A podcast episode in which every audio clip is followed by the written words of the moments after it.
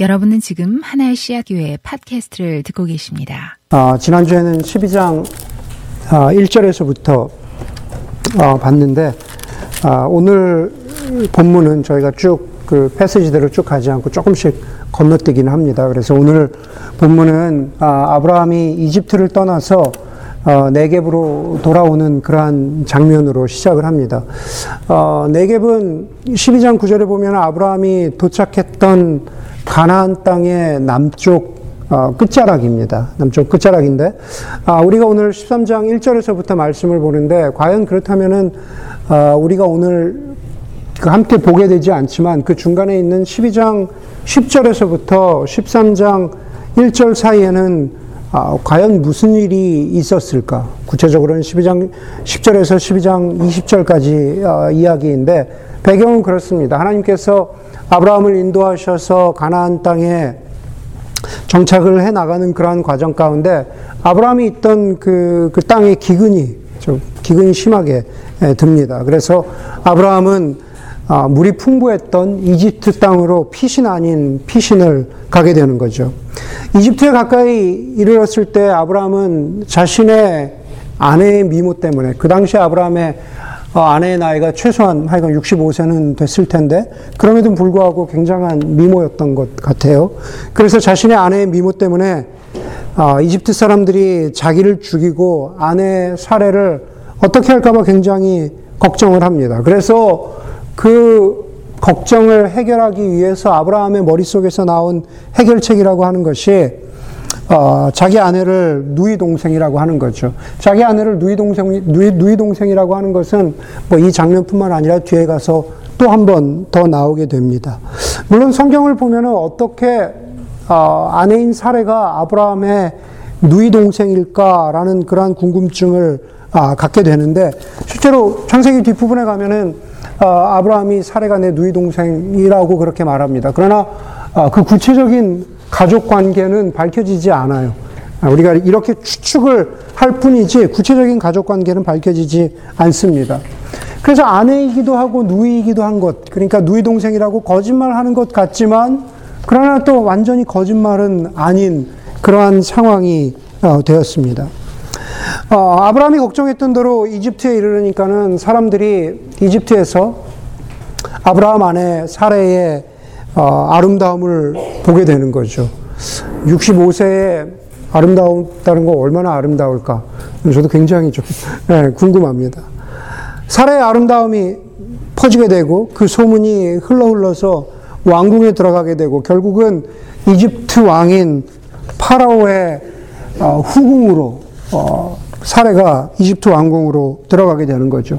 그 덕에 아브라함은 큰 재산을 얻게 되지만 아, 그 모든 사건의 마지막은 사례를 아내로 맞이한 것 때문에 바로가 하나님으로부터 큰 재앙을 받는다라고 하는 것으로 12장 10절에서 20절까지가 아, 끝나게 됩니다. 좀 더 구체적으로는 하나님이 그 배후에 계시다는 것을 누가 알게 되냐 하면은 바로가 알게 되죠. 이집트 왕 바로가 하나님이 이 모든 것에 배후에 계시다는 것을 알게 돼요. 그러고 나서 바로가 아브라함에게 왜 저 여인이 너의 아내라고 미리 말하지 않았느냐라고 하면서 아브라함을 질책하죠. 아브라함 질책하지만 그러나 아브라함에게 어떤 해를 가하지는 않습니다. 바로가 알았던 거죠. 이 모든 아브라함의 배경이 어, 하나님이라는 것을 알았던 것이죠. 내 땅을 떠나라, 이집트를 떠나라 라고 하는 게 바로 왕의 명령입니다. 그래서 아브라함은 어, 아내 사례와 그리고 거기서 얻은 재산을 가지고 이집트를 어, 떠납니다.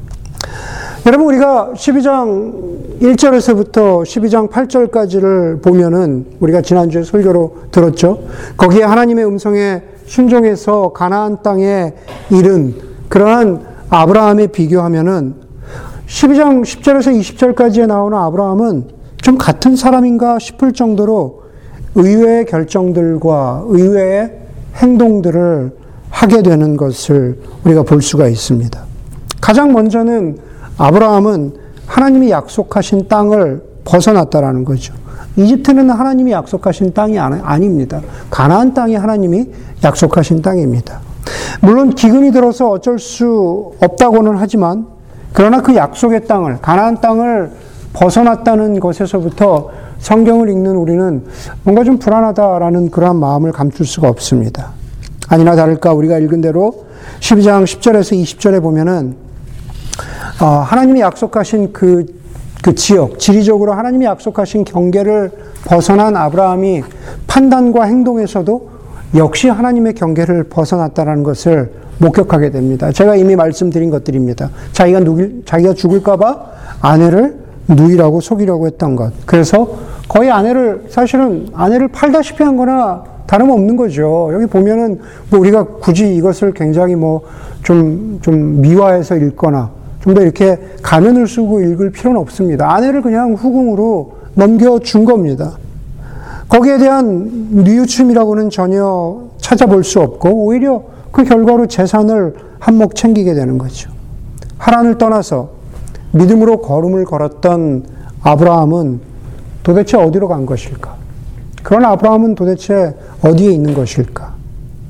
아브라함이 이집트를 벗어나게 된 것은 아브라함이 이집트를 벗어나게 된 것은 말씀드린 대로 아브라함의 분별이나 아브라함의 믿음의 결단이 아니라 하나님의 개입하심이었죠. 하나님의 개입하심으로써 그가 이집트를 벗어날 수 있었던 겁니다. 우리가 12장 17절에 보는 대로 주님께서 아브라함, 아브라함의 아내 사례의 일로 바로와 그 집안에 무서운 재앙을 내리셨다고 하고 있습니다. 다시 오늘 본문인 13장 1절로 가면은 아브라함이 이집트를 떠나 네겝으로 올라오게 된 것은 창세기의 저자는 그냥 그것을 평이하게 말하고 있지만 다시 아브라함이 이집트를 떠나서 네겝 땅으로 가나안 땅의 그 밑에 언저리로 돌아오게 된 것은 전적으로 하나님의 개입하심입니다. 이제 장면이 바뀌었습니다. 우리가 읽은 그대로이죠. 네겝 땅에서 아브라함은 다른 사람과 갈등이 생깁니다. 그런데 그 다른 사람은 바로 조카 롯이었습니다. 아브라함과 조카 롯은 재산이 각각 늘어났습니다. 보기에는 롯도 이집트 땅에 같이 있었다가 같이 나온 것이긴 한데 그때는 존재감이 좀 미미했던 것 같아요. 그러나 어쨌든 같이 다시 나왔습니다. 다시 나와가지고 어, 각각 재산이 늘어나서 오늘 우리가 읽은 대로 각각 많은 소떼와 양떼가 있었습니다. 그런데 머물고 있던 땅이 너무 좁아서 그 두 사람의 그 두 집안의 가축들이 함께 물을 먹고 살기에는 턱없이 부족했습니다. 그래서 결국 우리가 보는 대로 7절에 아브라함의 목자들과 롯의 목자들 사이에 갈등이 생기는 거죠. 아브라함이 이 갈등을 해결하는 방식이 눈에 띕니다. 8절이죠. 8절에 보니까 아브라함이 롯에게 말하였다. 너와 나 사이에 그리고 너의 목자들과 나의 목자들 사이에 어떠한 다툼이 있어서도 안 된다. 우리는 한 핏줄이 아니냐. 내가 보는 앞에 롯, 내가 보는 앞에 땅이 얼마든지 있으니 따로 따로 떨어져서 살도록 하자. 롯 네가 왼쪽으로 가면 내가 오른쪽으로 가고 네가 오른쪽으로 가면 내가 왼쪽으로 가겠다. 여러분 이 아브라함의 아브라함의 태도가 되게 놀라운 것은 아브라함이 지금 이 집안의 가장이라는 겁니다. 그렇죠? 우리가 12장에서 본 대로 아브라함이 하란 땅을 떠나서 가나안 땅으로 올 때 조카 롯도 데리고 오면서 어, 그, 그 가문을, 집안을 데리고 왔는데 결국은 아브라함이 인도자인 거죠. 아브라함이 집안의 가장이라는 겁니다. 다시 말해서 지금 물 때문에 분쟁이 생겼는데 그래서 땅을 나누어 가져야 하는데 그 땅을 결정하는 일에 집안의 가장인 아브라함에게 먼저 우선권이 있다라는 거죠. 그게 정상적인 겁니다. 아브라함에게 우선권이 있었는데 아브라함은 그 우선권을 조카인 롯에게 먼저 양보를 하는 거죠.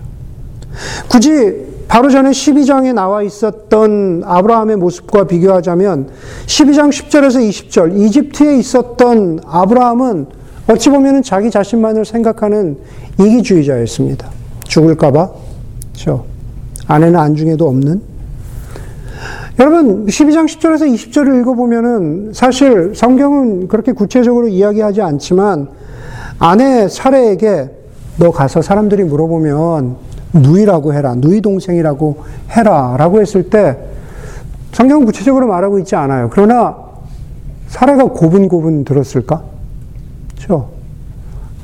아내를 팔려고 여동생이라고 하는데 그 가만히 있을 가만히 있을 아내가 어디 있어요? 남편에게 정신이 있냐? 어, 네가 남편이냐? 어? 그러고도 네가 인간이냐? 뭐, 뭐 여러 가지 반응들이 나올 수 있을 거 아니에요. 여러분, 그런 이기주의적이고 갈등이 있었던 바로 그 아브라함의 바로 전에 이집트의 모습에서 지금 여기서 물이라고 하는 생존권과 직결된 문제에 있어서 아브라함이 자신의 어떤 이기주의적인 모습을 또다시 내던져 버립니다. 롯에게 양보하는 거죠. 그렇죠? 이집트에서 아브라함의 속임수는 다시 이 땅으로 돌아와서 아브라함의 관대함으로? 너그러움으로, 넉넉함으로 변화됩니다. 무엇이 아브라함을 이렇게 변화시켰을까라는 것을 보기 전에 그런데 오늘 본문에 보니까 변화되지 않는 한 사람이 나옵니다. 그렇죠? 왜냐하면은 변화되지 않는 그 사람은 곧 우리 자신일 수 있기 때문에 그런 거죠. 본문에 나오는 변화되지 않는 사람은 누구냐? 바로 롯입니다. 조카 롯은 자신에게 땅에 대한 선택권이 주어지니까 곧바로 행동에 옮깁니다. 우리 한번 함께 10절 볼까요? 10절에 보니까는 삼촌인 아브라함이 어, 선택을 하라고 하니까 롯이 선택을 합니다. 롯이 멀리 바라보니 요단의 온 들판이 소알에 이르기까지 물이 넉넉한 것이 마치 주님의 동산 같고 이집트 땅과도 같았다. 아직 주님께서 소돔과 고모라를 멸망시키시기 전이었다. 롯은 요단의 온 들판을 가지기로 하고 동쪽으로 떠났다. 본문을 그대로 보면 롯이 보고 결정한 것은 굉장히 옳은 판단, 상식적인 판단이었습니다. 롯에게, 롯에게도 물이 필요했잖아요. 물이 넉넉한 땅으로 가는 게 맞잖아요. 그래서 눈을 들어서 보니까 요단의 들판이 마음에 들었습니다. 그 땅이 얼마나 괜찮은 땅이었는지는 창세기 저자가 다 대신 말해주고 있습니다. 창세기 저자는 요, 롯이 보았던, 롯이 보았던 그 요단에 온 들판이 주님의 동산 같다 그러잖아요. 10절에. 주님의 동산. 마치 타락하기 전에 에덴 동산 같다라는 뜻입니다. 굉장히, 굉장히 좋은 땅이었다.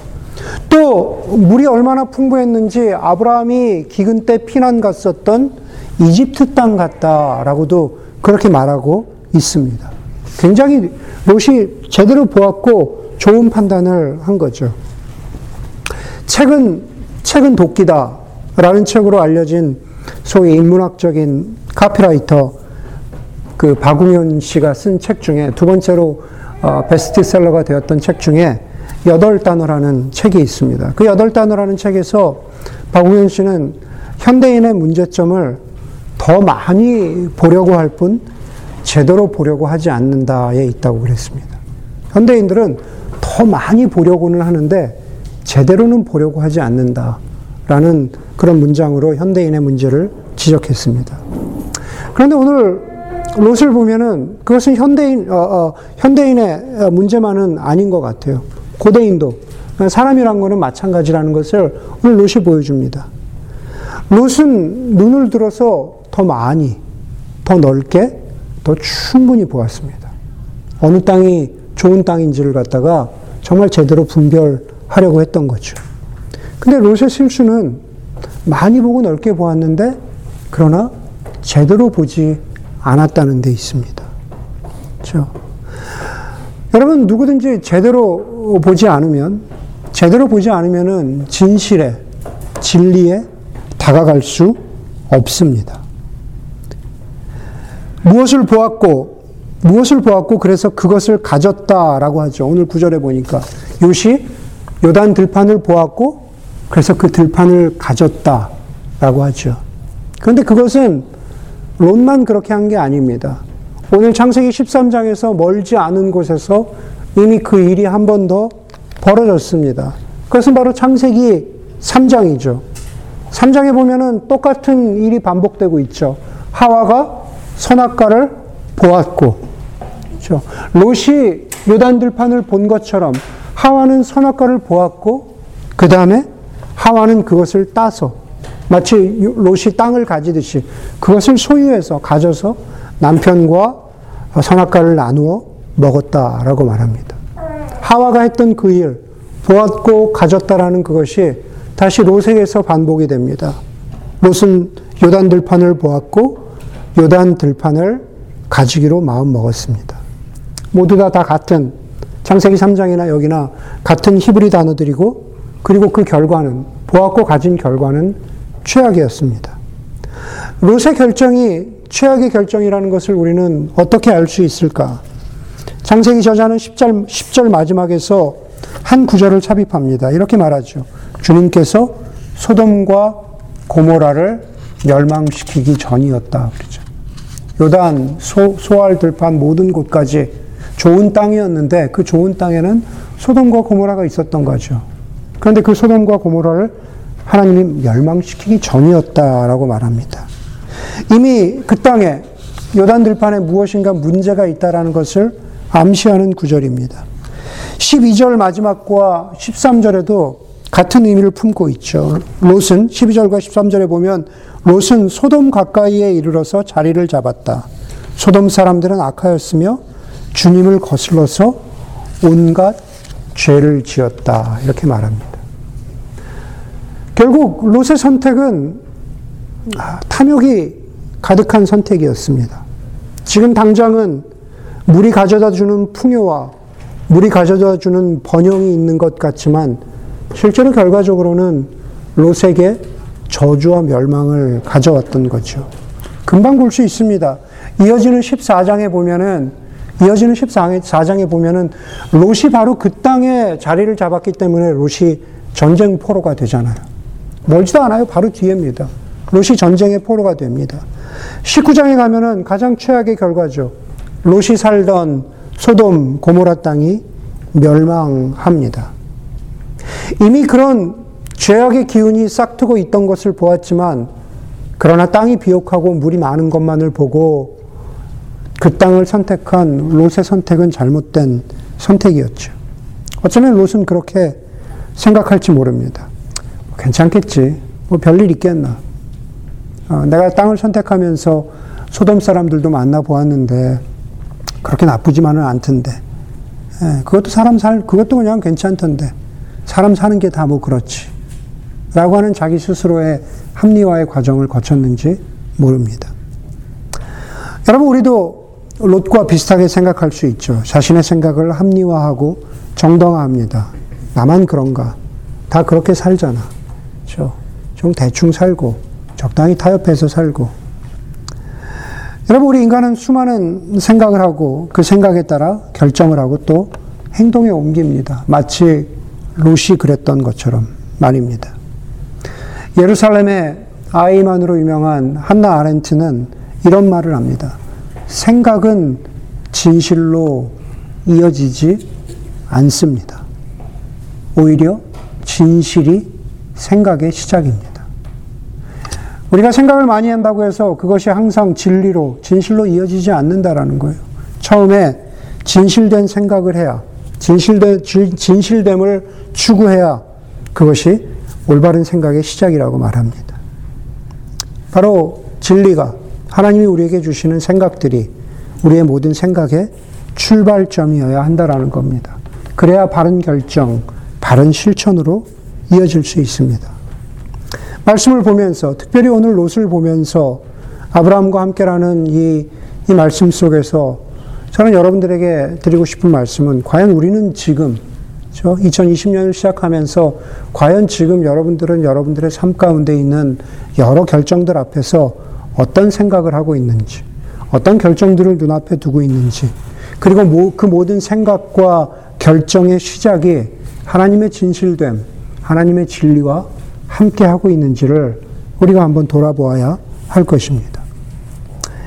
이제 드디어 14절에 가서야 아브라함이 등장을 하죠. 물론 오늘 13장에 나오는 아브라함은 롯과 비교되는 아브라함입니다. 롯은 스스로 보았고 하나님 없이 롯은 자기가 보았고 자기가 스스로 결정했죠. 하나님이 그 과정에 계시지 않았어요. 그런데 오늘 14절에 보니까는 아브라함과 아, 아브라함의 경우에는 주어가 아브라함이라고 하는 사람이 아니라 바로 하나님이십니다. 하나님이 아브라함에게 말씀하세요. 내가 너는 내가 말하는 대로 눈을 크고 눈을 크게 뜨고 사방을 보아라 그렇죠. 롯과 비슷한 과정이긴 하잖아요. 그런데 하나님이 아브라함에게 말씀하세요. 눈을 크게 뜨고 내가 보여주는 땅을 봐라. 그러면 이 땅들을 내가 너에게 주겠다. 롯이 좋은 땅을 택했기 때문에 사실 결과적으로 아브라함이 갖게 되는 땅은 롯의 땅보다는 좀 더 어떤 quality가 떨어지는 그런, 그런 못한 어, 땅이었을지도 모르겠습니다. 그런데 오늘 우리가 13장 후반부에서 보는, 우리가 읽은 본문의 후반부에서 보는 모습은 상황과 환경이, 아브라함이 가지고 있었던 어, 롯보다는 못한 그 땅이라고 하는, 저 2등급의 땅이라고 하는 그 상황과 환경이 아브라함의 인생을 보장해 주지는 않는다는 것을 우리가 발견하게 되는 거죠. 에덴 동산과 같은 에덴 동산과 같은 완벽한 환경 속에서도 저 아담과 하와는 죄를 지었죠. 상황과 환경이 우리를 완전히 어, 통제하지 않는다라는 겁니다. 우리 많은 경우에 그렇게 생각하잖아요. 이렇게 되면, 이런 환경이 되면, 예, 그러나 그것은 그렇게 크게 중요한 것이 아니다라는 겁니다. 다시, 다시 10절로 돌아가서 우리가 본 대로 주님의 동산과 같은 상황 속에서 롯은 살았지만, 그러나 그렇게 완벽해 보이는 그러한 환경 속에서도 롯의 인생은 엉망이 되었습니다. 우리도 마찬가지입니다. 상황과 여건이 좋아지면, 2020년을 맞이하면서 상황과 여건이 좋아지면 인생이 더 좋아질 것이라고 우리는 속단합니다.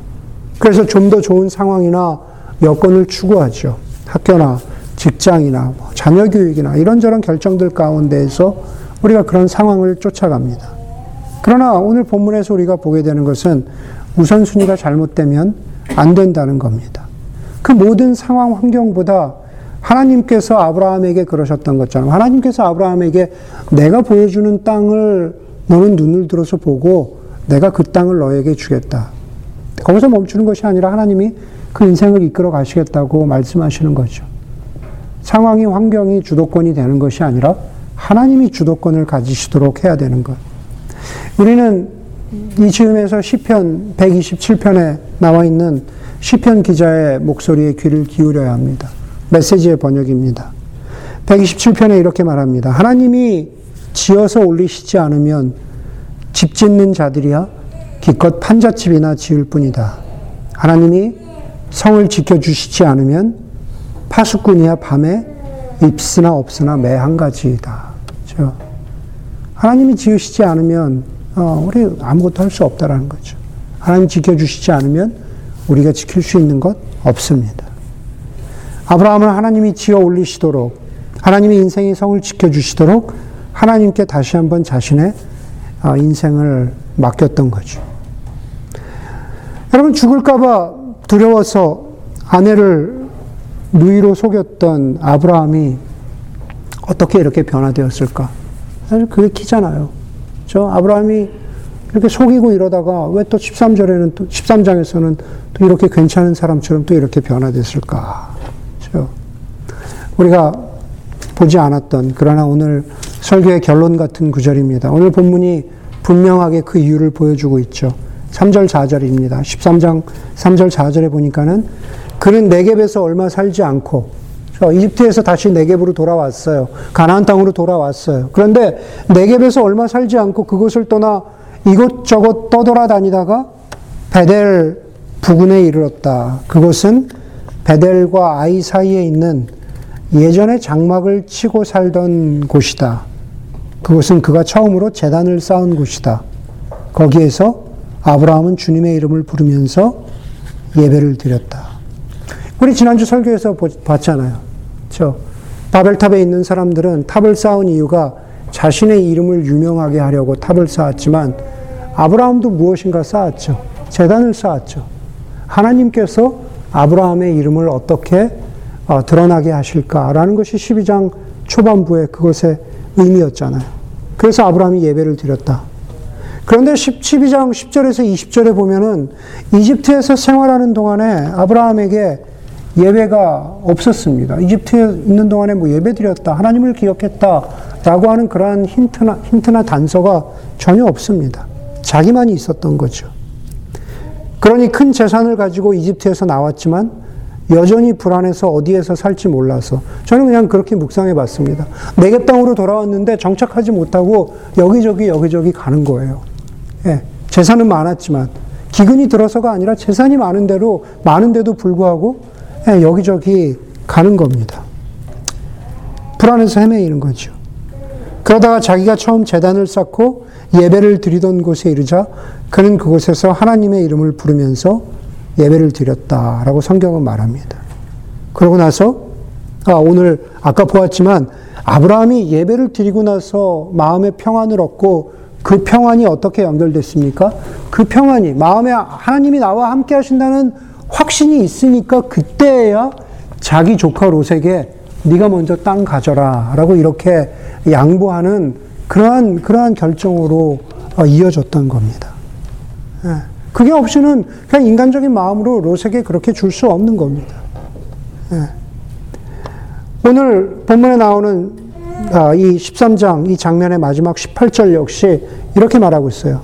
아브라함이 장막을 거두어서 헤브론의 마물에 곧 상수리 나무들이 있는 곳으로 가서 거기에 살았다. 거기에서도 그는 주님께 재단을 쌓아서 바쳤다. 이미 롯은 떠나가고 자신에게 땅과 자손을 약속하신 하나님의 약속을 믿고 여기 헤브론으로 와서 거기에 정착하고 예배를 드리는 그러한 아브라함.